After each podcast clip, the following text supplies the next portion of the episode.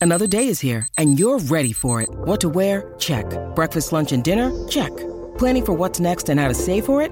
That's where Bank of America can help. For your financial to-dos, Bank of America has experts ready to help get you closer to your goals. Get started at one of our local financial centers or 24-7 in our mobile banking app. Find a location near you at bankofamerica.com slash talk to us. What would you like the power to do? Mobile banking requires downloading the app and is only available for select devices. Message and data rates may apply. Bank of America and a member FDIC. When you need mealtime inspiration, it's worth shopping Kroger, where you'll find over 30,000 mouthwatering choices that excite your inner foodie. And no matter what tasty choice you make, you'll enjoy our everyday low prices, plus extra ways to save, like digital coupons worth over $600 each week. You can also save up to $1 off per gallon at the pump with fuel points. More savings and more inspiring flavors make shopping Kroger worth it every time. Kroger, fresh for everyone. Fuel restrictions apply. Pop culture, subcultures, music, horror, sex, politics, art, and overall bad ass. This is Society 13, redefining podcasting.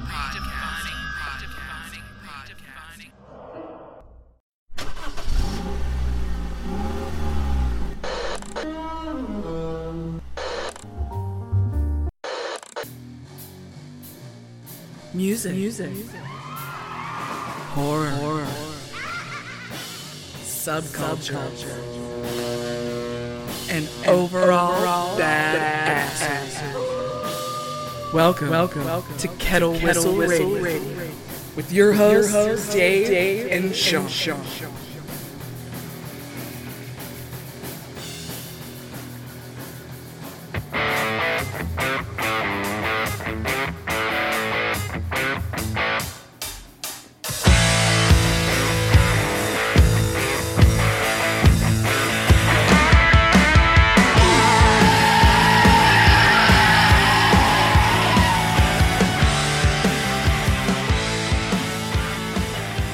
Hey, kids.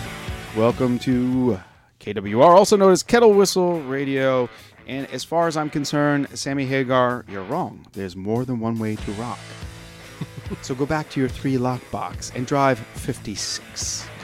I, that's always annoyed me. Do you know about the three lock box? No. Do you know Sammy Hagar? Yeah, absolutely. I'm not really. A, he's a great guy. Cabo Wabo guy, love him. He's a great guy. But I, but the three lock box apparently is eh, for all you, um, I don't know, older folks that heard the song are like, this is a, it's an annoying song. Like, what the fuck is a three lock But It has to do with a deep sea diver or deep sea diving. They have three keys for or Mm-hmm. three locks for a lock box that's under sea.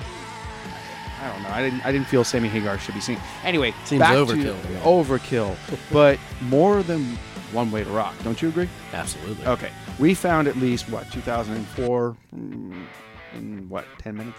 Um, just saying, we got one tonight, and I don't know if you guys have heard this band, but you should have if you listened to the last episode. We introduced Prowess from North Carolina. And, and if you haven't heard this band, you're going to be fans of this band. You're going to want to listen to this band. Yes. because They got some pretty badass music. and definitely go for Happy Hour. They're definitely a bar band. I think they're fan. It's awesome rock and roll that will destroy you. Uh, and I say in a good way because you're not expecting it these days. I, again, I grew up with the Def Leppard's of the old days, and you know, going back to the '70s rock, and it's just perfect rock and roll for that period in time. For it to come back now, we need it. Thoughts? I, I wouldn't call them a garage band. They're beyond that. Oh, absolutely not. No. I Yeah, mean, we do a lot of garage bands, but they're not one. They're better. well, these guys have been playing together for a while, and they, but they also had a band beforehand, and uh, I didn't know that. yeah, yeah, it was a it was a different band, a different configuration with different people. But Okay. um, I mean, everybody has been playing at some capacity in another band, so I, I'm sure they'll talk a little bit about that tonight. And, Cool, uh, cool. Yeah. Well, like yeah, like I said, uh, well, we promised you prowess, and uh, they're they're going to be coming in. All five of them. Oh God, let's announce these names. How do we go for this? Uh, let's see. We got Curly Staples, guitar and vocals. Brandon Chin, drums. Dalton Bowers. I heard he's a Star Wars fan. And he is lead vocals and guitar. Scott Roby, we've been talking to him. He's a great guy. Guitar and vocals. Kenny Mange, bass and vocals. They call him the Mange or Mange? Really? Yeah. Yep. Now I know why. Pretty, I'm pretty sure that's a nickname too. So we're gonna find out tonight what's all about that. it's one he can't or what that's all about. Yeah. Yeah, we'll see. All right. Well, without further ado, uh, uh, unless you got some more intro stuff before we play a song to introduce them before we get the guys on. No, I mean uh, the song we're gonna play uh, before we get the guys on is "Looking for a Bullet." This was a number one hit for them, and uh, you know I'm sure they're gonna tell us all about that and how proud they are of that song. So uh, you know, check the song out. Yeah, there's a video, guys. Go on YouTube, check out Prowess, um, spelled like it sounds. Prowess and uh, looking for a bullet was, I believe, that that's the first release. Even though they played around with a couple of, with one Skynyrd song. Uh, What, what did they do? That was after the fact. Yeah, that was after the fact. They yeah. did uh, Saturday Saturday Night Special, but again, we'll get into that too. We'll get into this a little bit deep with these guys. Got all five of them coming on. We think, if not, you're about to find out. All right, guys, and uh, we're going with uh, introduce the song again, Sean. Looking for a bullet. Boom.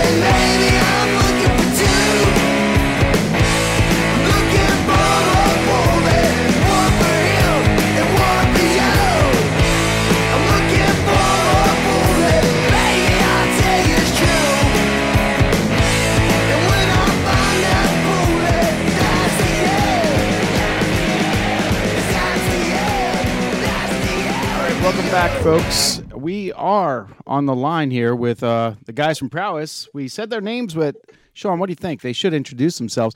I don't know. You guys ready for this, or do you need some uh, tuning up to do first? No, we're ready. No, we're good. We got some booze in us. We do too. exactly the tuning up we were talking about.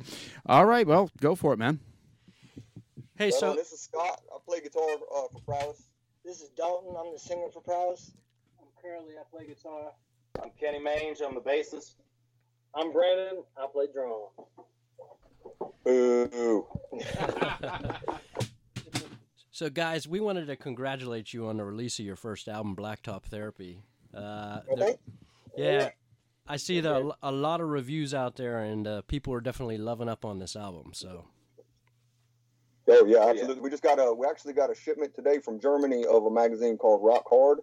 Uh, it's one of the bigger publications in Germany, and they did a review on the album. And so, I, you know, we bought some copies so everybody could have one, put it on the wall. It's pretty cool. The cover mount, it, there's a cover mount CD with uh, Judas Priest covers from a bunch of bands all around. Hey, was that Dalton who was just talking just now? Was Scott. Scott, hey Scott, hey, it's this is Dave. Yeah, I'm, I'm glad you guys reintroduced yourselves. We did it in the beginning of the show because I get tired of radio shows where they just go on and on, but they don't reintroduce the people. So now we know who we're talking to here, and I appreciate you guys. And I I always ask bands for influences. That's a boring question, but we gave them a taste last show of you guys. And let me say this: you guys created your own sound. But I dare say I hear some great rock bands in your music before your time, and I'd love to tell you who you, who I think influenced you, and you can tell me if I'm wrong. Go for it. Yeah, go for it. Okay, um, I'm going to start off with Backyard Babies. Oh yeah. Oh yeah, I Yeah. love that band. Okay, I listened to it for a long time. how about Jet? Absolutely. Oh yeah. Okay, now those two were short lived. I see longevity with you guys, and now I'm going with my classic rock: Def Lep, ACDC, and Faster Pussycat. For sure.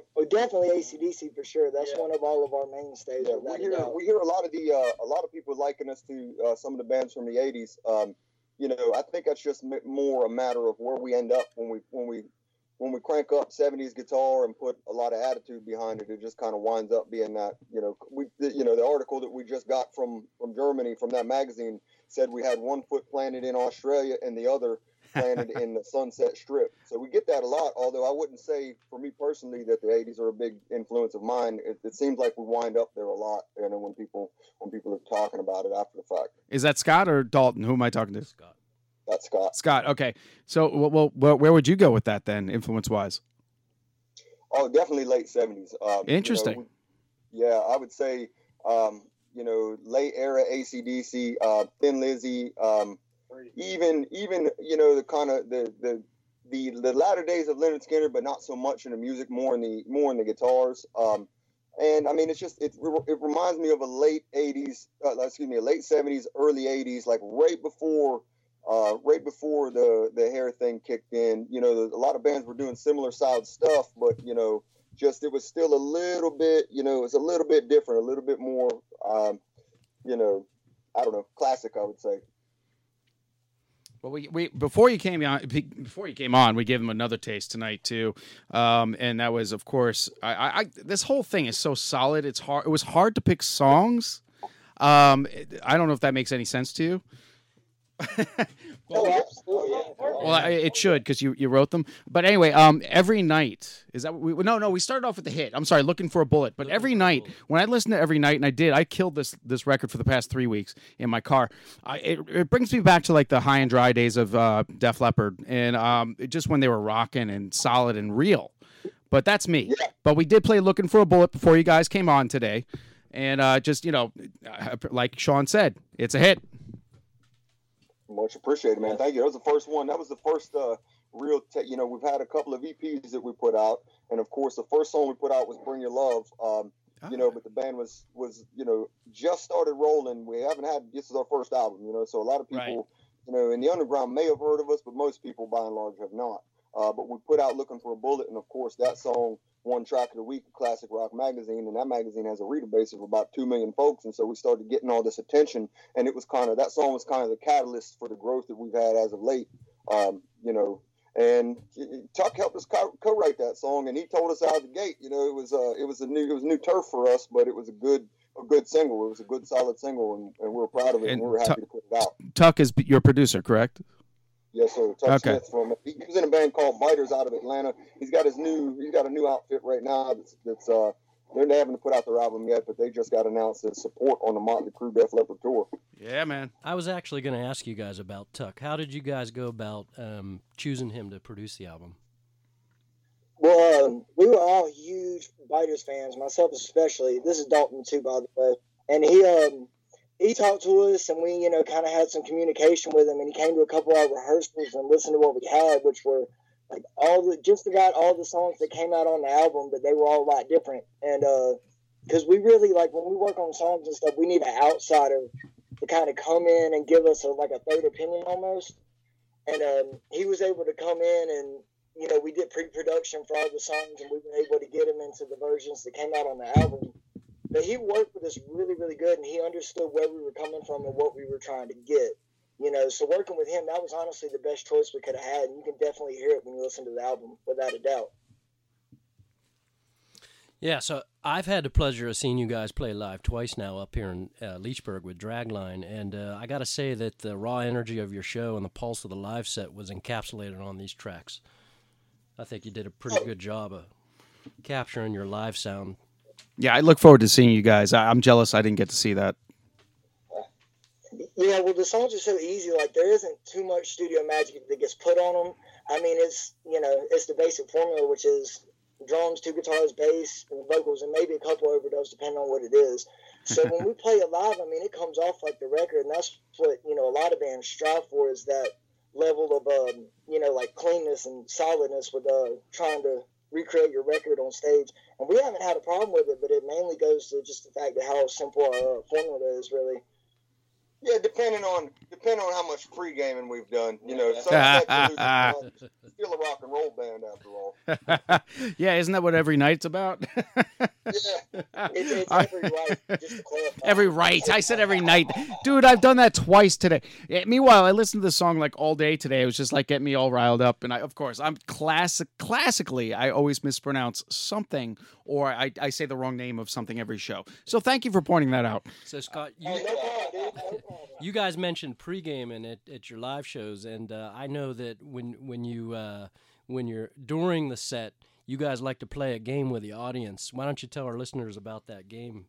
Oh, Three seconds. Uh, it's three. It's called three seconds. A buddy of ours, uh, uh, one side, he uh showed it to us when we were welding in bunks for our RV, and uh, He's a, he's a refugee from Laos, and I guess they play their version of this game over there. Uh, you know, and and and if if he, he, if you say something, if you call him out on something, or if you interrupt him, he'll interrupt you by saying three second time he says it, you have to drink. We need to play that. Of course, dudes in the band they think I talk too much, so they they started doing their own. My shut me up. And people started every time we heard three seconds drinking. Every time somebody started talking on a microphone, somebody said three seconds, and we took a drink. You know, it just kind of grew from there and became this little, you know, this inside joke between us and the audience. and uh, the last show at uh, the machine shop, there was quite a few people actually calling it out to us, and it was it was uh it was actually fun. It was kind of a rush to try to find my beer and get these sips for the next song. Yeah, so that's got to be a fun, fun, uh, fun game with the audience to get everybody involved and kind of riled up. doing a little Joe Elliott situation there, getting the crowd going. I'm sorry, I keep drawing the line there because I you guys remind me of the good rock and roll from, like you said, late '70s, early '80s, where it just didn't matter, all bar bands and everything, just but tight. You guys are freaking tight. Uh, Well, it- it's, no, it's no doubt. I, I, my guitar playing has actually been likened to uh, to early Def Leppard for a long time. And Shit, I, and I haven't really? It had only been very recently before I listened to High and Dry and got a, a sense of what people were talking about. But I can hear it because in that first, I would say Def Leppard is kind of it's, it is a little bit of an extension of ACDC. And later on, yes, they'll they'll admit to that. They would admit to that too. Yeah, it's like it's like an extension. It's like a it's like a growth. It's like a I would say it's a it's a slight evolution of what of what ACDC did. Um, Yes. You know, of course they have their own elements and stuff, but they did expand on what ACDC did, but used it you know a very similar formula. And like I said, even to the fact they went you know they went uh, into the mid '80s in their in their in their biggest albums and had Mutt Lange produce. Oh, yeah. Produce Oh, yeah. and and, uh, and Back in Black. Absolutely. Well, So Scott, you're listed as uh, getting a credit for uh, mixing on the album along with Dan Dixon. Was that a process that you were already familiar with, or you know, just through, you know, uh, maybe other albums that you worked on, or is that something you wanted to learn for this release? Or tell us a little bit about that. It was it was probably that was probably more to Dan's reluctance. He's a great he's a great sound engineer. He's he's the one who dialed in all those tones. And actually, you know, I've, I've probably got more experience in the studio than the rest of the guys here. Um, but I've always had a, a, a heavy hand in, in tones and things like that. But this time I didn't really need to because Dan had it under control. Just about every every time he dialed up a sound, it was the sound that you know that I knew was the right sound for the song. But when it came to mixing, um, you know, I just I it, I just I'm kind of deaf, you know, so I wanted to be able to make sure that I heard the parts that I liked. And mixing was kind of a, it, you know, I needed. He's got pristine, you know, surgical ears, and I've got, you know, I'm.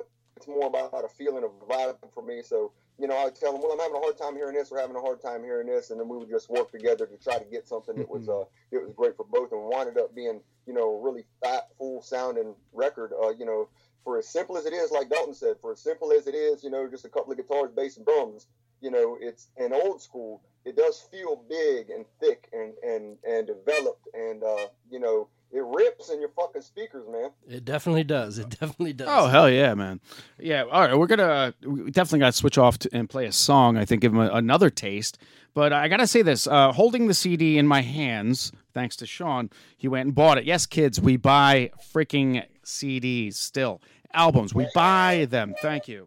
Help uh, support your bands. Anyway, holding the CD in my hands, I now see where I well, well, where you self-proclaimed road monsters get your album name from, and I was completely wrong. I was, I thought it was a blacktop therapy. I thought it was a parking lot. I'm sorry, yeah, parking lot beatdown.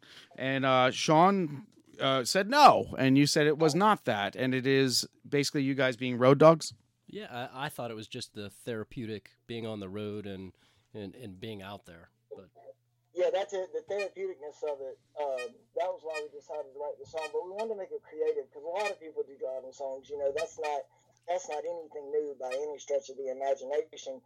But we thought um, with the title, because we were listening to y'all the other week when y'all played it for the first time, and dude, he was almost he almost had what it was about because I could see it like somebody seeing it having a fighting element to it because blacktop, you know. But uh, but yeah, it's more about driving. It's a good solid driving song. Like Yeah. even though I load it, like anytime I'm going down the interstate, I'll listen to it, and it gets me in speed ticket range really quick. Nice. I will say though that chorus, that chorus came to to us. It came to it came to us going down the road on a tour. I was absolutely sitting in the driver's seat on a tour with the me being all loud, drinking booze and feeling good. And the sun was shining, and I was going down the road thinking, man, you know, this is the highway is is some blacktop therapy. So it was kind of like a it's kind of an amalgam of both ideas. Uh, you know, to me, yeah, this song is absolutely about firing up the bus and getting down the road and going to meet some new people. Nice. But we had to write in a way that, that, that was accessible to more folks. And you know, when Dalton started putting his lyrics on on it, you know, he, it was easy to kind of to take it in a direction that kind of you know that speaks to everyone.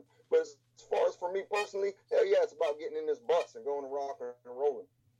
Awesome, man. Hey, well, we want to give him another taste. Uh, somebody we haven't heard from yet. Uh, how about you pick the next song? Hey, this is uh, Brandon. I play drums. How about Wait, are you the drummer? yeah, man. Did they boo you? You could kick all. You could kick. You could kick all their asses. He's the third best drummer in the band. Yeah, hey, All right. I play third best, but um, just to let y'all know, we're not just road dogs. We're mainly outside dogs. You know, we got like a water dish outside. But um, I'd love to hear Heart's Desire if you don't mind. Which one? I didn't hear that. Heart's Desire. Oh, nice one. Yeah, All good right. pick. Fantastic. But geez, we know these songs backwards and forwards at this point. We love it. All right. Heart's Desire it is, and we'll get right back with Prowess. Thanks for sticking with us, folks.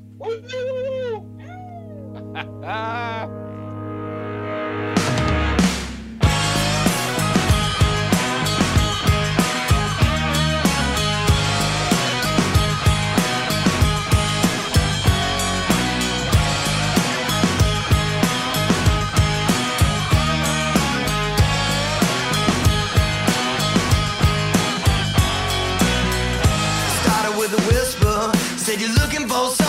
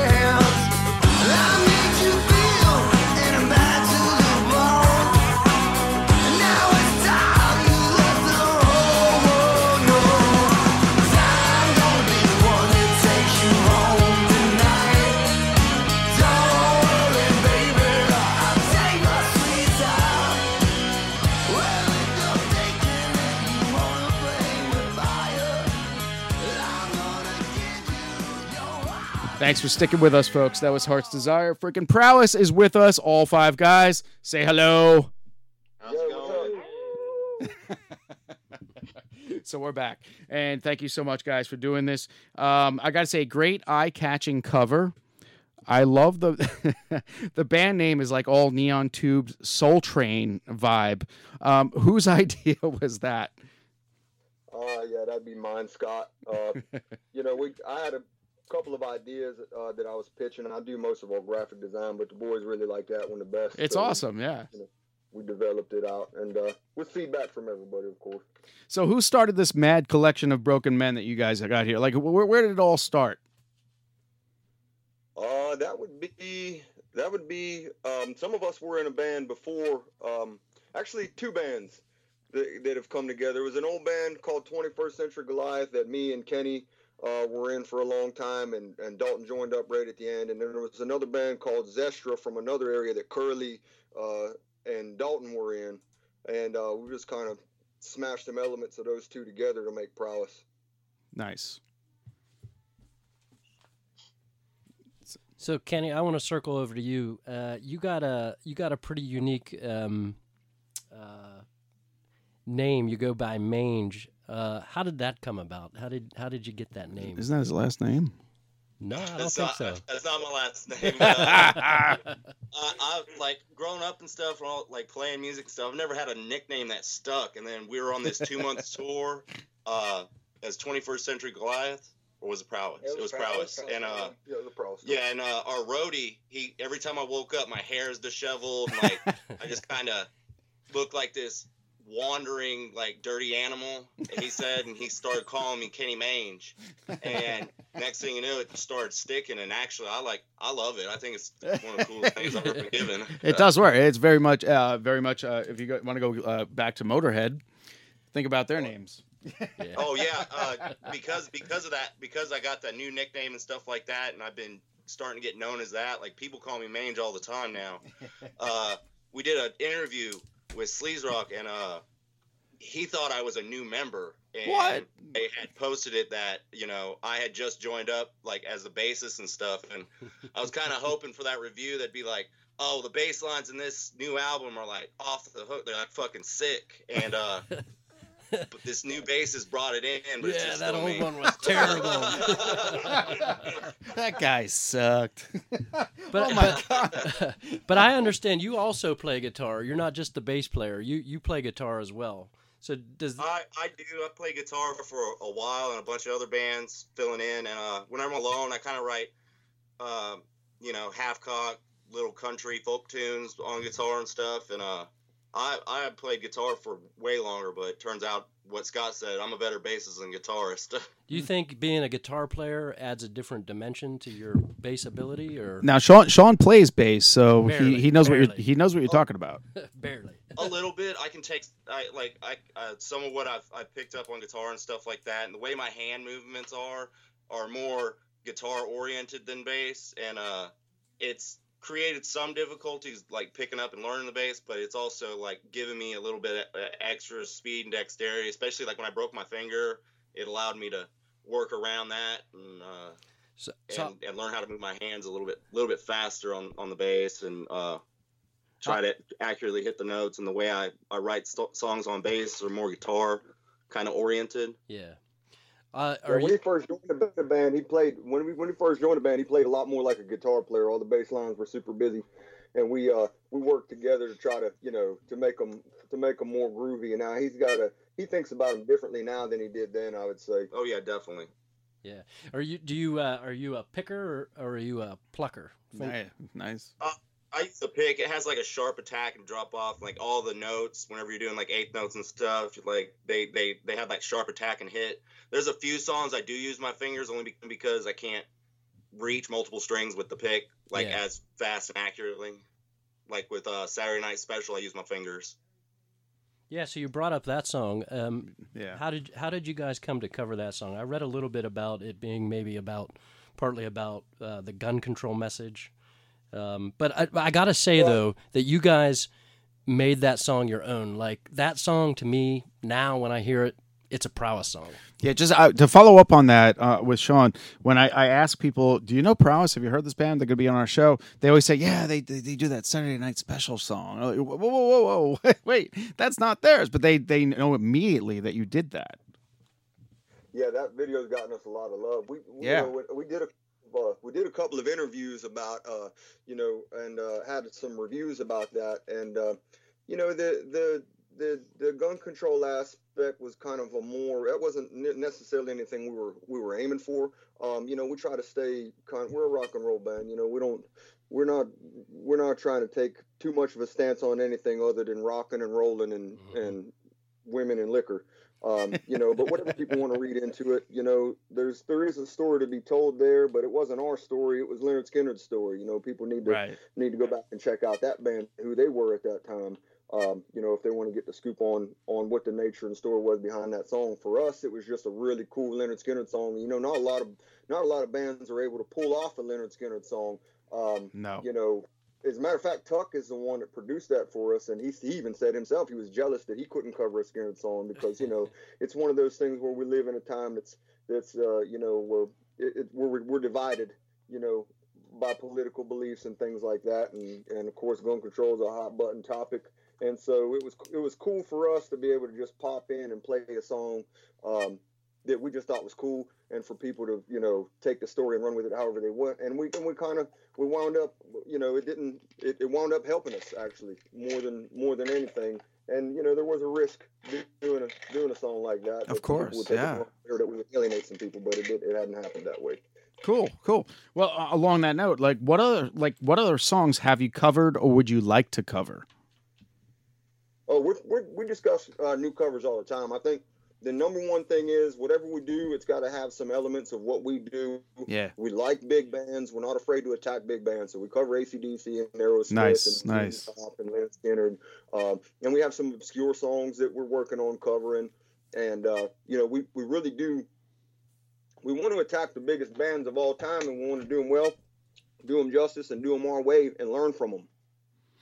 On that note, learning from. Uh, do any of you like ever get in, like surprised, impressed with each other's ideas or musical arrangement when you're just jamming? Like you look at the other guy, like, where the fuck did that come from?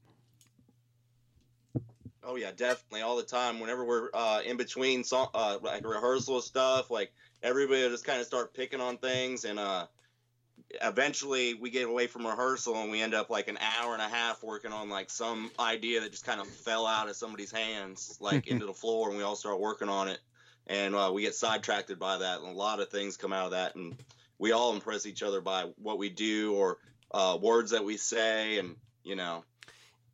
Yeah, is that is that something that you all you guys all bring a, a little uh, whether it be a lyric or a melody or how how do these songs like especially the songs on the album how did how did how did they begin uh, their life cycle? Well, they definitely um.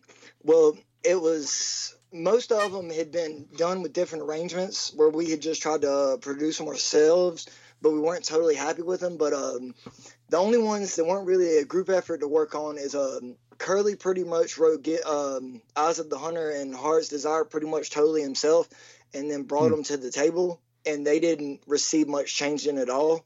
But um, as far as everything else besides those two, all of those were um, pretty much, you know, all of us putting together in kind of a melting pot, you know. And then me singing, I obviously do a lot more of the lyrics. But um, me and Scott mainly stick between me and him. kind of become a really good two hitter team when it comes to writing lyrics and whatnot. So I take uh, his opinion, or he'll give me an idea, and I'll run with it. But um, but we all definitely throw a lot of ideas around. You know, I might sing, but also you know come up with you know guitar licks every now and then or a drum beat. You know, and everybody's so uh, educated from a musical standpoint, we can all, you know, go to somebody else and go, you should do this instead of this, and it'll make it way better, you know. And we're all really open to ideas and uh, working with each other. Everybody in this band actually plays guitar uh, really well and so that from that standpoint when we write songs like they're very guitar oriented but everybody can understand it like brandon our drummer will bring have have guitar ideas he can play guitar really well we just we all kind of work from that mostly. Well, before we play another song, I, I, I want to know because you are a tight unit. Uh, do ideas ever get shot down?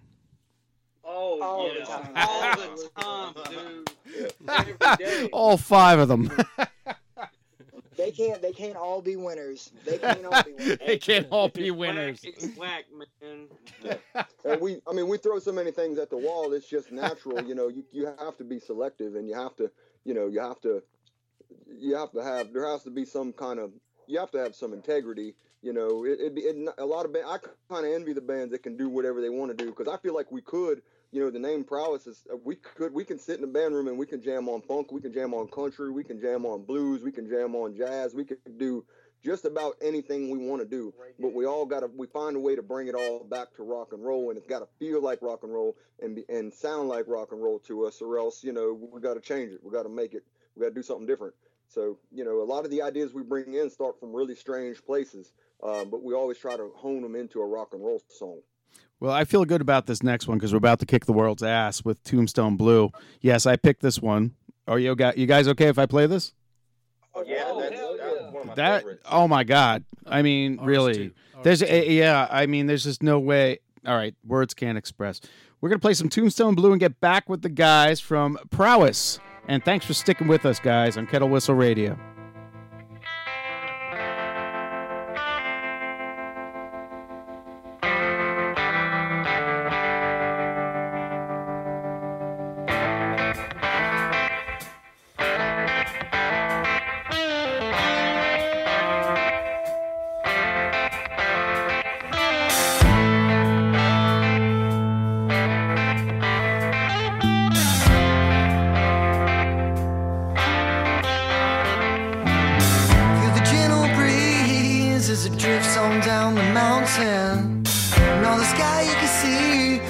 Darkest horizon.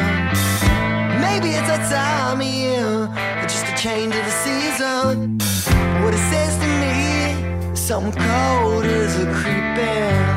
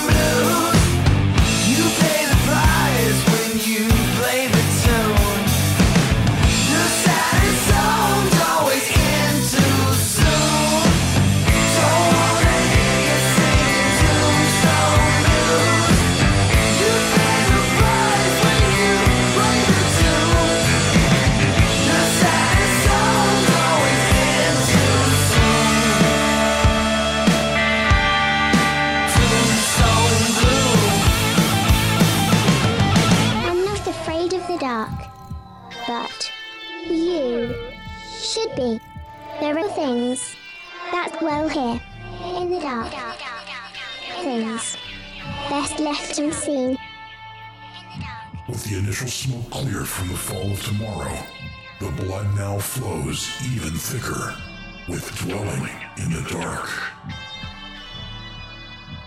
Eleven stories. All bits of the same mysterious puzzle, fitting together with horrific parallels to its predecessor. Get ready for new, truly terrifying tales set in the broken world from the fall of tomorrow. Take a closer look at what's now dwelling in the dark. If you dare. Available on Amazon in traditional print and ebook. Get your copy today.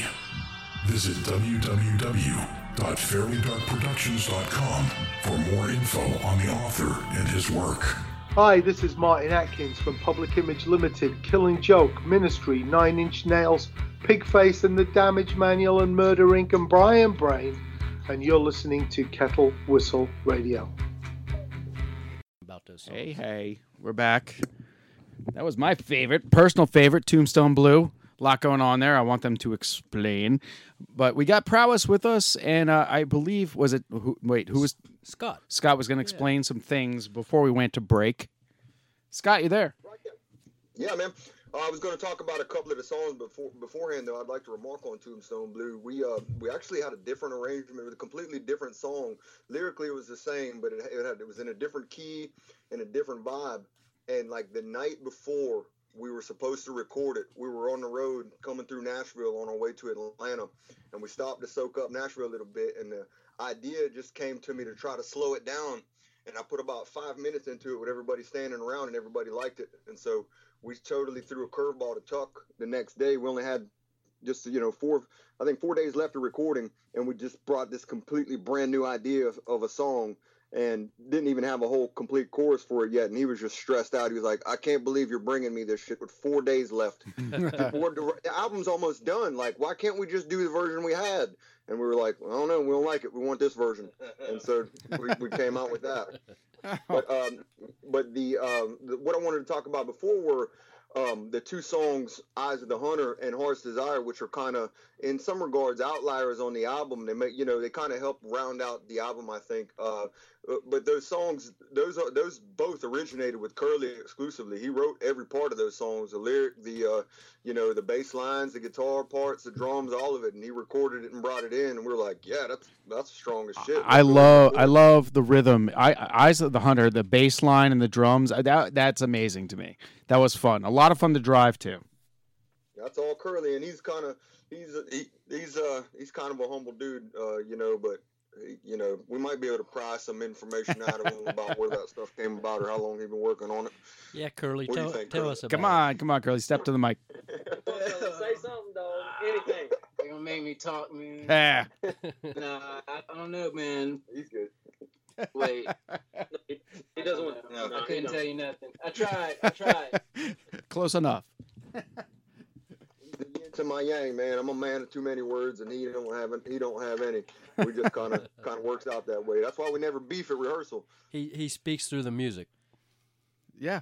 Deep. Damn deep. sure does. Yeah.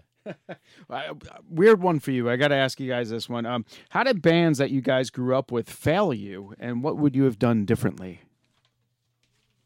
Oh, that's a really interesting question, actually. Yeah, because they all drive me crazy. So I'm curious what you guys have to say.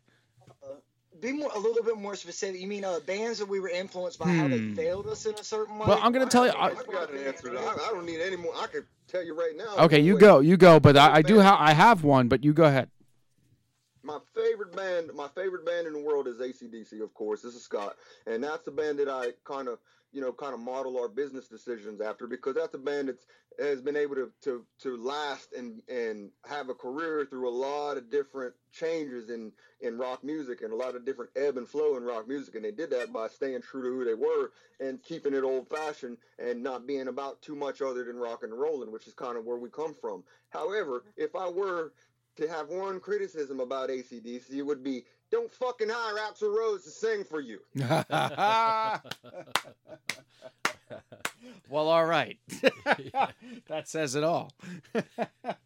Disagrees with me wholeheartedly on that. I mean, they were put they were put in a position and they grabbed the one person who truly, because Axl Rose was really influenced by Bon Scott, and I'm I like um I like Axl Rose and Bon Scott both a lot as far as vocal influences, and I mean they were put in a position. It's like, what else are you gonna do? You know, and I personally, I'm against Scott on that. That's the only thing we fight about. right to there. the death. so I mean, Axl's got like what a seven octave range in his vocal. I think. Incredible range. Yeah. He, uh, without a doubt. Yeah, him and uh, Mike Patton from Faith No More Oh, have yeah. uh, pretty pretty awesome ranges in their vocal. But uh, but hey, we're not here to talk about them. We're here to talk No, about prowess. So Dalton, let's stick with you for a minute because. Uh, when I saw you guys live, I noticed right away that you really just—I mean, you all really command the stage, but Dalton, you definitely command. There's a presence up there, and I kind of got sort of like a Steven Tyler kind of vibe with you on stage. And I could see that. I don't know if that was really an influence for you, or did you always sort of have this command, or does this just does something like stage presence develop naturally over time, or you either just got it or you don't got it? Truthfully, um, I was I was never a singer ever. Like I was a guitar player, and it was every band I would get in, nobody would have the balls to sing. So I would be like, well, you know, might as well be me. And I would I used to always tell myself, I used to say, if I were to find a singer for a band that was perfect, absolutely perfect, he would be like the the sick wild combination of like Steven Tyler and Mick Jagger because I like the really flamboyant type singers. Yeah. So, and once I started like actually singing and not playing guitar and you know having to run around with a mic stand and try to do all that, it uh it evolved naturally. But I mean, it took a lot of years because first I had to try to learn how to sing, you know, and then I had to try to figure out how I was comfortable performing. But that's like any musician where you just emulate your heroes, and eventually it comes into something that becomes your own, you know. Because I like um you know, I like Steven Tyler a lot, but I like like David Bowie and I love Ronnie Van Zant from Skynyrd, and he was just a gift that I didn't appreciate until my later years, you know. Um, so I took a, a lot of influence from him, but Steven Tyler definitely, without a doubt, was probably uh, the one I was most blown away by, and the one that I felt like um, to try to emulate his ability, like his scatting type type of vocal ability, and all his incredible high notes and stuff. That was really what I did want to try to emulate when I started just being a singer. Perfect. Jesus, it doesn't get better than that. Um, all right, I, I this goes to the bar playing crowd and the bar playing band that you are. Ever intimidated by a crowd? Oh hell no. You do the intimidation. No, the, the bigger the crowd, the better, for sure. Okay. Yeah, you hear that motherfucker saying that? That's the one motherfucker to get stage fright in a band. He's full of shit. That motherfucker clams up anytime there's a packed room. Anytime we got people from the front of the stage to the back, everybody else is hungry and shit. This motherfucker's looking like he just like he just fucking did a whole eight ball and fucking oh god, I don't know what to do. Hey man, this is Brandon the drummer, the original. Oh, Mark. the drummer's back. You know, uh, sometimes I say some some stuff and uh, it might be true or not, but you know who knows. You just said nothing. Uh, we're just giving him grief. You know, he hadn't been in a band. His this is his first band. This is Brandon's legit first band. And he so- officially said Yeah, nothing. Would you imagine landing in this band, you know, as your first band, and within the past year, he's only been in the band for a little over a year. So all these, all these peaks and all these peaks that we've been hitting, you know, it, it's all, it's just all new to him. But uh, he's he's hanging on for dear life and doing his best, you know. But it's funny as shit because we just, I mean, we we have we have. We got to, we have, we've had discussions with Brandon where sometimes I look at him and be like, "You all right, bud? It's a big crowd. You okay, man?" He's like, "I got it, man. I'm fine. I got it." You know, his drinks go from singles to triples. Yeah, yeah, so that's funny. You said you ever you ever had any crowds that you're intimidated by it. He's like, everybody else is quiet thinking about it. He's like, hell no, man, never, never. All right, but seriously, who are the roughest crowds in the states? You've traveled quite a bit. Well, anywhere really. I mean, honestly, anywhere that you Midwest? haven't been before. Yeah, that's about it. Anywhere we haven't been. Because Oh. we've done a lot of touring, so and we've been able to hit like we call them like honey holes, places we've been before, and we've got friends, and we know that people are going to show up. But like, uh, a couple years back, we toured the whole country for like two months, and you would see, you know, like when you're in Texas or you're in places you've never been before, those were the hardest crowds because there wasn't a crowd there, you know. Right. And that's just something that a lot of bands have to deal with, especially bar bands, you know. But we've done so good now, you know. We usually, at least, we draw pretty good anywhere we go nowadays, Do you which got- is definitely a relief, you know, to pay off all your hard work, you know. Do you guys have a favorite spot you like to return to, like every tour, like a favorite place, a favorite crowd to go? To? Good play one. for? Nice, nice. I personally favor Tennessee just because I like um, all the venues there are special, and I think that place really is Music City on this side of the country now. It kind of has been. So anytime I go there, I get that uh that young star in your eye type look. You know, this is where people get their dreams. You know that type of stuff. But uh, but that's always been mine. I don't know about you boys, but I but personally prefer. I I personally have it. I've just always. I've got a soft spot in my heart for Michigan. Every time we're up there, the folks up there, they they drink hard as fuck. Party hard as hell. And we play a lot of places where a lot of people party. Uh, I would say the only the only people that probably rival Michigan as far as for how hard they throw down would be the folks in in, in West Virginia and West in Western Pennsylvania. you know, it's pretty they party pretty damn hard there too. Um, you know, so it's it's it's, it's a toss up because I'm from that area. I'm from Pittsburgh, so as far as for the allure for me, you know, from being from that area, it's it, it's not it's not foreign to me. It's home. You So- know. so, uh, uh, Scott- but Michigan is one of those places where we, we just played a machine. We just played the machine shop up there, the sold out show. Ah, nice, And nice.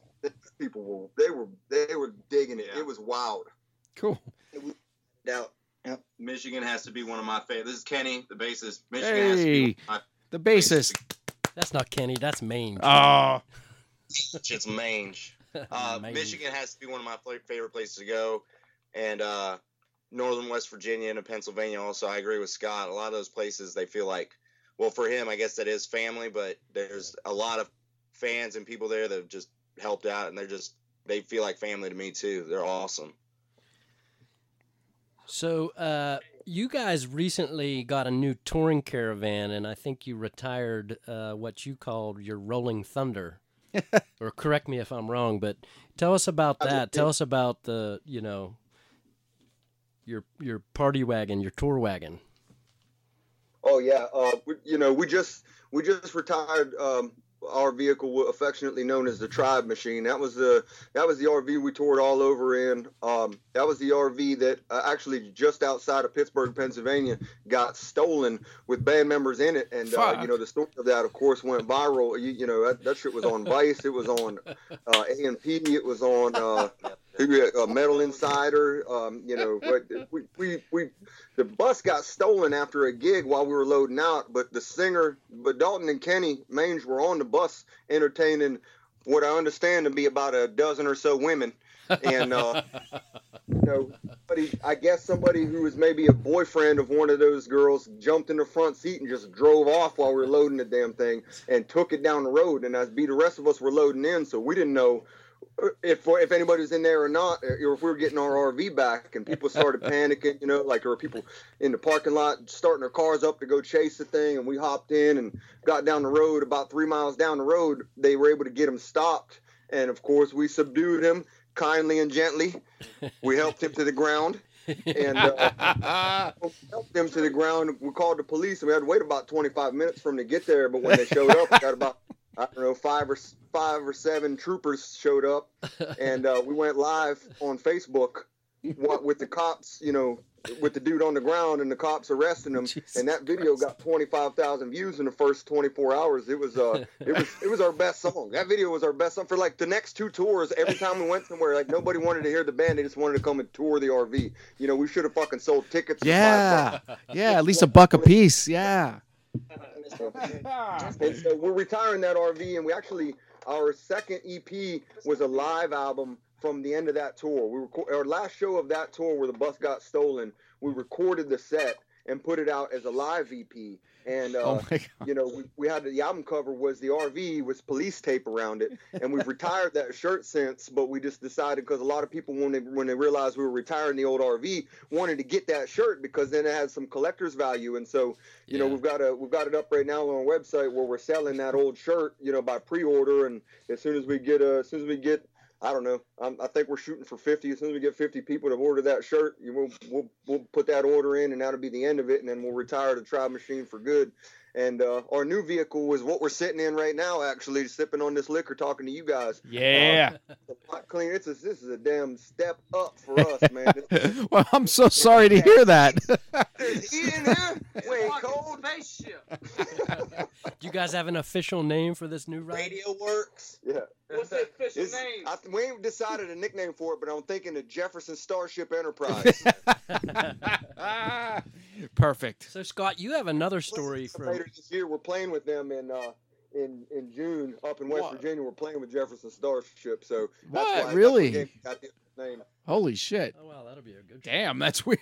wow. I'm kind of I'm kind of jealous. yeah, I want to see that. I kinda- yeah. I just found, I just found out. As long as they, they play Jane. And, and hopefully they'll build that city on rock and roll too. Ah. You see, you, you lose me on that one. You lose me on that one. It's a savage song though. Jane is one of my top ten favorite songs of all time. That's I a mean, fun song, man. All right, I got before we, we should we have to go out with the song. So I know Sean's got a few more things got a, for cou- you. I got a couple more. Yeah, but I got to ask you before he. I'm going to let him go. Uh, will Kettle Whistle Radio ever get a first? Will we get first dibs on a new release from you guys at some point in the near future? Oh yeah, absolutely, man. We we we uh, I'm playing dirty right now. this um this I know uh, you know you can hold us to it. We, if we make a promise, we keep it. I But believe that. uh, if, if the, the issue is, of course, we just put out this record and we put literally, we put a year into it and we put a lot of money. We put every penny we made over and the a lot- past year A lot of heart and soul into the record, and so we've got to give it its just desserts. And honestly, we've got to recover. We've got to recover financially and otherwise before we. Oh can hell yeah! This is a solid album, man. um, I mean, it and a, and a solid album that was far and away a serious endeavor. Uh, you know, it was it's the kind of resources a lot of DIY bands ain't got to make it happen. Just being honest with you, and uh, so it's going to take us a little I bit agree. to recover and try, to, and try, especially with having a new new vehicle, and you know, we're we're at a we're at a we're at a junction right now where everything's leveling up. Like we just we just put a show on the books. But next week we're playing at the Senate in Columbia, South Carolina. Direct support for Buckcherry. That place holds 12 Nice, you know, nice. uh, we've got all this stuff coming down the pipeline and it's real big stuff. Um, but you know, it's just one of those things where we're in that we're in that area with a band with no help where you know we're paying for everything on our own, and it's just I, I'm not sure when we're going to be able to get back into the studio to start working on the follow up. We've just got to keep working, keep keep you know hustling this one and getting tighter at playing this one and getting more people in love with this one um, because we worked hard on it and giving it and it's just desserts. But when that time comes, absolutely, dude, you guys can you guys can spin a track for Hey, sure. we'll take it anytime. We appreciate your time. But first, of all, I, I got to say this before I let Sean take the wheel here at the end here. Um, I have a prediction, and I say within the next five years, I say Def Leppard has you open up for them. And that's just a prediction. Just a yeah, prediction. That'd be very cool. That'd be very cool, especially because our producer's already opening for him this summer. There you go. See, all right, three years. Within three years, anyway, Sean, take the wheel. I already got the end. well, I was going to ask um, Scott. You had a I w- earlier. I was going to ask about an interesting story, but I think we already got a pretty interesting story about the, Oh, the yeah. stolen the stolen tribe machine. But I wanted to ask about. Um, you have a pretty red guitar, I believe it's named Stella, and there's a story there about it got lost and uh, had to be reclaimed, or or or also stolen and reclaimed. Stolen Stella? Yeah. That actually happened in Pennsylvania. We were on this uh, Oh, most shit. recent tour, and we had uh, we were in Lancaster, Pennsylvania, playing a show at a pretty cool club, and uh, we had all of our gear set to the side. It Oh, was an no. early set, like a Sunday night. We got everything out to the RV. Nothing was missing. Did our dummy checks. I mean, we drink a lot, you know, and uh, but we've got a system here. We we we done put in four or five hundred shows as this band. You know, we don't leave gear. We've got a system. I know a lot of people think we're pulling this out of our ass, but you know, it, it, it, we we understand the chaos that we live in, and we operate very well in it. And we ain't trying to leave no gear behind. We spend too much time and money on it. Um, and so we thought we had everything. We got to the next night. It was in New York City on a Monday night, and uh, my guitar was missing. And I just played the guitar the night before. We did the dummy check. We checked over everything. There was no possible way that we had left the, the guitar behind. The only the only realistic explanation if somebody would have picked it up off the sidewalk, but somebody was standing there the whole time. So we had to have left it at the venue before. So I messaged the venue before, and they said no. No, there was there, there was no guitar here. No guitar was found, and I said, "Well, I mean, I know it's there, so we're coming back, and we're going to file a police report, and we're going to, you know, we'll take it as far as we got to take it, but I'm not leaving my guitar behind." And uh, we were on the way back. It took us about we had an we had we had a deadhead. The next show was 10 and a half hours away in Greenville, South Carolina, but we had to go three and a half hours in the wrong direction Oh. just to go back to, to even try and look Oh. for this guitar. And on the way back, I got a message from the promoter saying, "Oh yeah, your guitar was found. You can pick it up here." And where here was was just some house somewhere Jesus. in, in downtown Lancaster. It wasn't nowhere near the venue. It was just a house. I didn't ask any questions. I told them I wouldn't ask any questions. I sent I sent Dalton and Brandon over to, to grab the guitar. They checked it out on right there on the guy's porch. It was it was safe and secure, and we got it in the in the van and headed off. And while we were on that drive, we made sure to post online to our friends that we were looking for it. And we had over hundred shares, you know, within the first hour of, of posting that. A lot of people saw it. Apparently, you guys saw it. Um, and so we put some some pressure on the right people because we knew where we left the damn thing. We knew where it was at, and somebody was trying to tell us it wasn't there. We knew that was bullshit because we don't just leave our Mm. stuff laying around. You know what I mean? That guitar is near and dear to me. It's one of a kind. You could never, if anybody here listening to this decided to steal it, you could never sell it because there's not another one like it. I would find it, and I would find you. Yeah. Just real curious, did you when you found it, was it at a house that made really good head cheese exclusively? Somebody got This that. Brandon. I'm the drummer for sure. Um, so um, we, we, we went in this we went in this house right, and it looked like they were living at their grandma's house. They were putting up Christmas lights and stuff. Boom. Nobody said a word to me, because Dalton stood at the door. I wasn't trying to get knocked up on the head. You know what I mean? Dalton wasn't trying to get knocked up and have no babies. So I went inside and I was like, "Where's the guitar?" He handed it to me. I walked shit. straight to his. I walked straight to his porch. I sat on there, I opened up, and I looked back. I said, "All right, see you." And then we walked out. It looked like that maybe they knew how to make some cheese, but really all they knew how to do was like frying the bed when we weren't around. You know what I'm saying? Uh, that that was a uh, He's been drinking. beef jerky reference. So, guys, But you, yeah, so uh, long story short, we got her back, and uh, I'm glad of it because I've had that guitar for a long time, better part of ten years, and Holy uh, shit. I really couldn't afford to replace it. Well, that's a really good story. That's a It had- great had a Texas good Chainsaw ending. Massacre story. So, so uh, You you made a better story would have whooped their asses, but I ain't trying to go back to prison. he said back to. Anyway, Sean, move on. His ass over. He's right about that. Yeah, well, that's all right. We'd have left it there. We could we could save that for part two, but yeah, if you want to divulge, go for it, man. They would have put it on their car and drove off. Yeah. Yeah, if it But yeah, that they would have never guessed it back. They would have even took it if it was a If it was a Fender, that's why I got left. yeah. Damn. If it Oh. if it was a oh. Fender guitar, we'd have left it there. You know, it was a Gibson. It was, we had to go back and get it. And I'm only saying that because our drummer Brandon loves Fenders. It's his favorite brand, and you know he just got on here monologuing on some bullshit. So we're gonna we're gonna make sure to take a dig and take a swipe at his favorite brand. But he loves Fender. Yeah, that's why he don't play guitar in this band because he likes Fender. oh shit. So, guys, you have a you have a pretty good online community referred to as the Prowess Tribe uh, online, I believe. It might even be on Facebook. Uh, tell us a little bit about that. Tell tell our listeners how they could join that. If they fall in love with your music from this episode, you know how do how do they join that? How do they become a, a, a bigger fan? Uh, you know, so Facebook is kind of, you know, they've made it trickier for bands or any brand really to, to Yeah. engage their fans. You know, you gotta, you guys know that you have a Oh, yeah. Facebook page.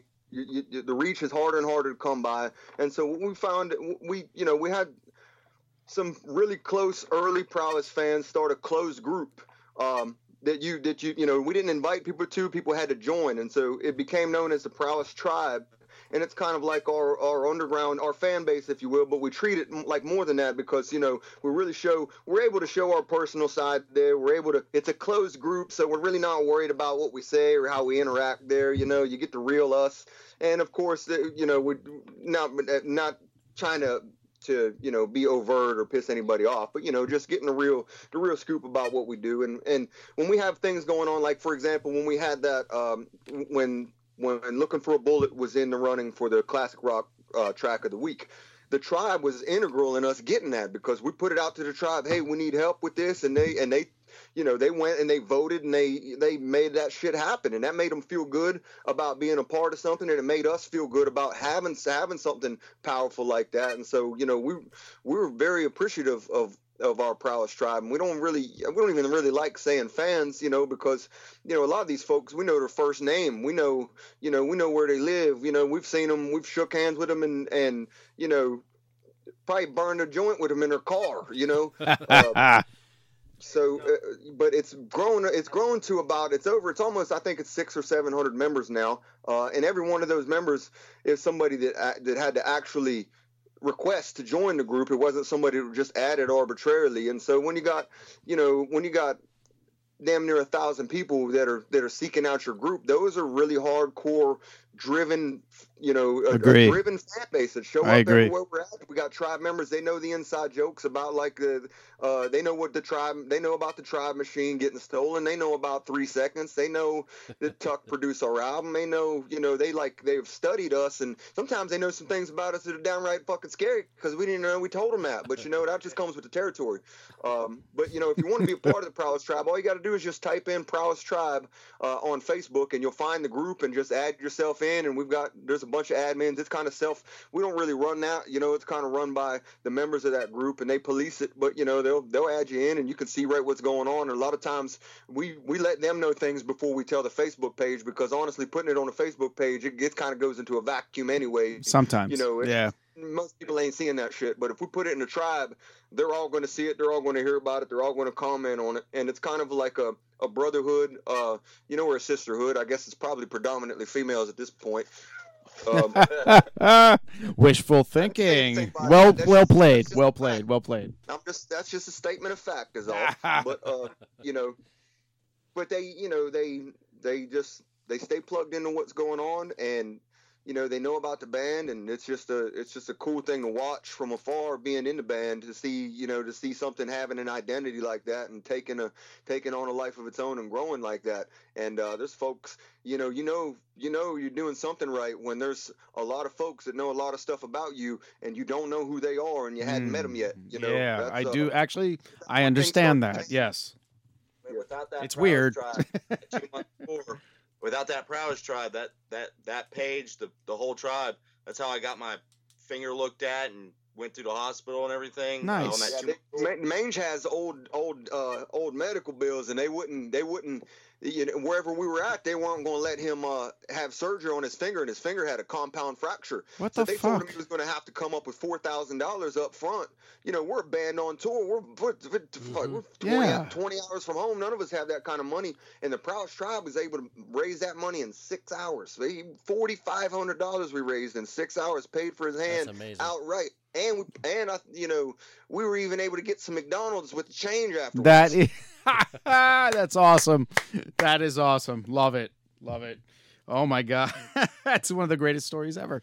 All right, so I got uh, one more thing, but uh, before we let you guys go, I want to say this: uh, we- we have some songs to go out with, but this one I have to. It's one of my picks, but all downhill to me encompasses motion and to me if you can like make me feel like i'm moving when i'm in, i'm stationary to me that's the definition of rock and roll and i think all downhill is everything there is to do about rock and roll Absolutely, I appreciate that, man.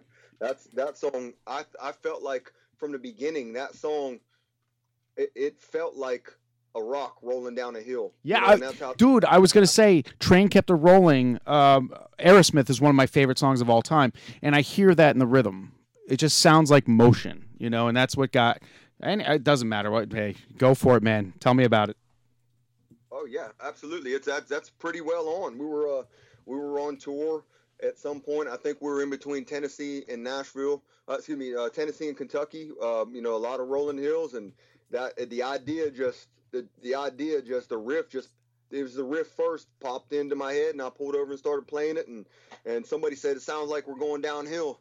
it sounds like you know that sounds like a downhill, like a freight train rolling downhill or something to that effect. You know, like no brakes. It does. And, uh, it's all downhill from here.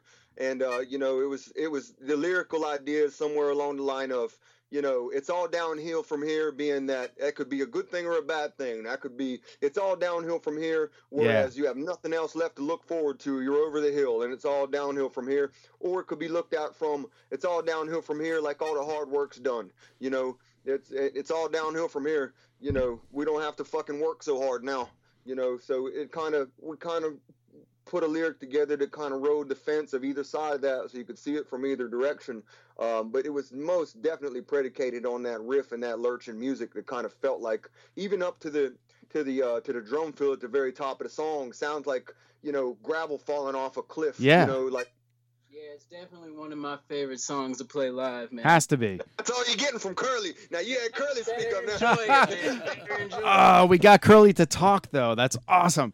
but he co-signed that being a good choice for a song. He said it's oh, one Oh of his hell yeah! Well, we were gonna leave it up to you guys, and I was gonna. I jumped the gun on that one, but um. I uh, wanna hear every right. Oh wait! Oh, you want to hear every right? Jesus But- Christ! but Sean's let's- me. Let's let them pick. All right, yeah, all right. Let's fight it out. All right. So what's going on next? All oh, last, all downhill or every right? I wrote good words on both those, dog. That's hard to pick. Right? Call. Every Right, I think, is the biggest song. Uh, Every Right is the biggest song to cast the widest net. And honestly, All Downhill is the one that is getting the least love throughout, but it's getting a lot of love from people that don't necessarily listen to our kind of music. So that's important. that- that's um, me. You know what? Let's play. Let's play every. Let's play every right, and then Yeah, I our listeners got to go buy the album. They yeah to hear But- yeah to hear all downhill by the Yeah. fucking CD, Let's go folks. with, let's go with All Downhill since we were talking about that one. Uh, and Every Right will be one Oh. if anybody wants to. Wait. They can just go to Spotify after the program's over and go check it out there. Do we go the other way? Yeah, but they can't just check it out. They got to buy the album. They got to buy the freaking Don't- thing. don't just go All right. to Well, well, that leads me to my next question. All right. Tell people where to get your stuff. Where do they go find your merch? Where can they find your music? They need to buy things. Best place to get our, our merch and CDs is to come to a show. Yeah, that's number one. All- I agree with that. Yes. Uh, and- and we play around enough that if you st- wherever you're at, wherever you're located, whatever neck of the woods you're in, we're going to be coming somewhere near there. You, But, you uh, got shirts, man. You got shirts. People want to buy them. Yeah, we do. I got a Um, tribe uh, shirt. BigCartel.com slash prowess rocks uh, has our latest uh, our latest shirts. You can get the CD, the physical CD there. If you want to get the actual CD, we sell it ourselves. You Yeah, it's right here. You can't find it on you know you can't find it on Amazon. You can get the download on Amazon or Google. or find it right here. If you want the physical Right here. You have to go to bigcartel.com slash prowess rocks, and that'll have the CD. You could get a download instantly, or you can get any of our T-shirts. We've got some other swag up over there. Um, and if you go to that Prowess Tribe page right now, if you if you decide you want to get one of those Prowess Tribe T-shirts, we're we're doing that pre-sale only through the Prowess Tribe page, and it wraps up in a couple of days or something like that. And we're we're using that as a fundraiser to get some new merch. But if you heard if you like the story about the RV getting hijacked, you go you can see on that thread the actual video uh, of the dude getting picked up by the police. He's Love bleeding. I don't know why he's bleeding. He fell off. Uh, I love it. you can see that it. video, and uh, you can see the story behind the Tribe Machine in that shirt, which you know is going to be short-lived because that's going to, we're going to be retiring that because we're focusing on the album. So Sweet. either the Prowess Tribe page, you can also go to the Shop Now button on our Facebook page. So if you go to our if you go to our Facebook page, right underneath the uh, the video that plays at the top, there's a blue Shop Now button. You click that, it'll take you to big uh, bigcartel.com/slash Prowess Rocks, and that's the only place aside from our show that you can get the CD right now because uh, we you know we like to have control of that stuff ourselves. So, well, let me tell you, folks, friends, and fiends, you will not be disappointed. It's a solid fucking album. Something that's missing from your library right now. It's called Rock and Roll Prowess. You got to find Blacktop Blacktop Therapy, and you you just listen to the man. Get the actual CD, put it in your collection, be proud. And Sean's got something. I do. I was going to say, uh, l- let's let the people know what are your upcoming shows uh, where they could, you know, maybe they're into that area and they could they could pick up some merch. Come see you guys play. February 7th, we're in Columbia, South Carolina. February 8th, we're uh, we're in Asheboro, North Carolina. February 29th, we're in Winston-Salem, North Carolina. Um, March 7th, we are in Greensboro, North Carolina. March 20th, we are, I'm trying to go by memory. Um, March 20th. I, I past that, I'm not I'm not 100 percent sure, but mainly North Carolina and South Carolina for the moment. Um, we've got an upcoming show in June in West Virginia, and I would say the reason that all these shows are kind of spread out and kind of close is because we're very hopeful that we're about to sign a a, a pretty legit deal right now with a legit booking firm, um, and it's and we're just kind of keeping our calendar open. So because if that happens, they'll keep us very busy, and we'll be on we'll be on tours bigger than the ones we've been on for now, and we're hmm. really pining for that. Now, I might have spoiled it by saying, you know, by even putting it out there, but if you look at our calendar and you notice it's kind of sparse as to what it normally is, that's definitely by design. We can't slam a whole bunch of dates on the calendar if somebody's looking to pick us up and put us on some real tours. So that's kind of the junction we're at right now. That's a good juncture. What do you think? That's a good. Yeah, we can't complain. Yeah. Yeah. Oh well, we're proud, and we're proud to have you on. And thank you so much. And before we say goodnight, did we decide are we going All out with all downhill? Shit works out because we just got this new van. We ain't trying to keep it parked in the yard. It'd be funny if somebody else stole it and you filmed it. or staged it. Stage a second one. Yeah. Hey, All right. and just so you guys know, this is an open door policy here. So we'd love to have you guys back when you have something to promote or you just want to come on and talk to us, talk to our listeners, talk to talk to your listeners. They'll be your listeners after the show. So, um, you know, love love to have you on again. Yeah, man. And we want to see you guys too. So keep us in the loop. We'll keep our listeners in the loop. We got to come see you live because apparently that's the way to see you. Um, and I guess we're going out with all downhill. And any uh, closing moments here? Well, we just want to appreciate you guys uh letting us doing this interview for us. We've had a ball doing it. Everybody done got a good buzz. I don't think we're gonna even be able to freestyle. It's a shameful, boys. We bring that out in people. We've had a good time, man. We appreciate you guys opening the door for us and, and letting us cut up and and uh, talk dirty on your radio. Oh fuck yeah, man! We're we're here when you need us, anytime you want. And uh, again, I'm at Fairly Dark on Twitter, and Sean is still not on Twitter or Instagram.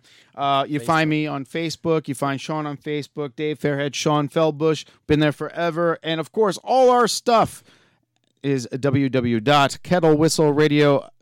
What is that? Dot com? Yeah, I forget. Um, yeah, all those shows are there. The books are there. Help us support the habit. We love it. And uh, by the way, I am a horror author. Any of you guys like horror? i, I would love any support you can give me. Um, and this is where they tell me they hate comic books and horror. So anyway. We love horror and comic books. All right, well check out Ke- check out kettlewhistleradio.com. I really appreciate it. I'm sorry, at Fairly Dark Productions, not Kettle Whistle. I, I still I said the wrong freaking Sean. You're not correcting me. Anyway, Uh, you're too far gone, man. I'm I too can't- far gone. Yeah. www.fairlydarkproductions.com for everything you need. All right, guys, thank you so much for being on the show. Thank you. Yes, sir. And we'd love to have you back. And uh, good luck with the touring and keep us updated. Absolutely. Definitely will. Thank you guys. Oh, wait, wait, wait, wait, wait, wait. Sean has something else. Sorry. I was just gonna say we want to keep you after. Oh, a couple of minutes here. He's got a, he has something to ask. Yeah, no doubt. All right. I'm shutting down right now. We're off the air.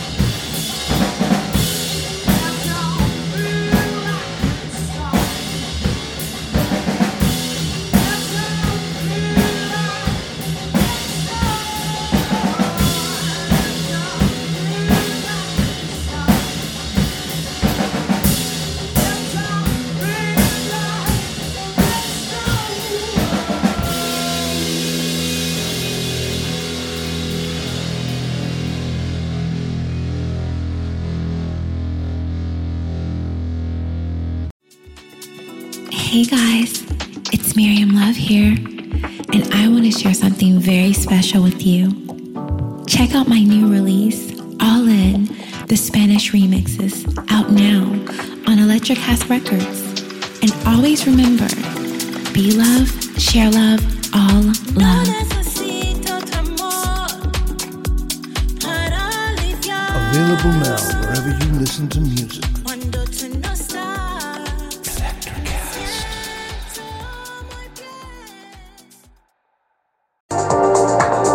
Sarah Talk Solutions. Ladies and gentlemen, you've tuned into a bit of a different type of show.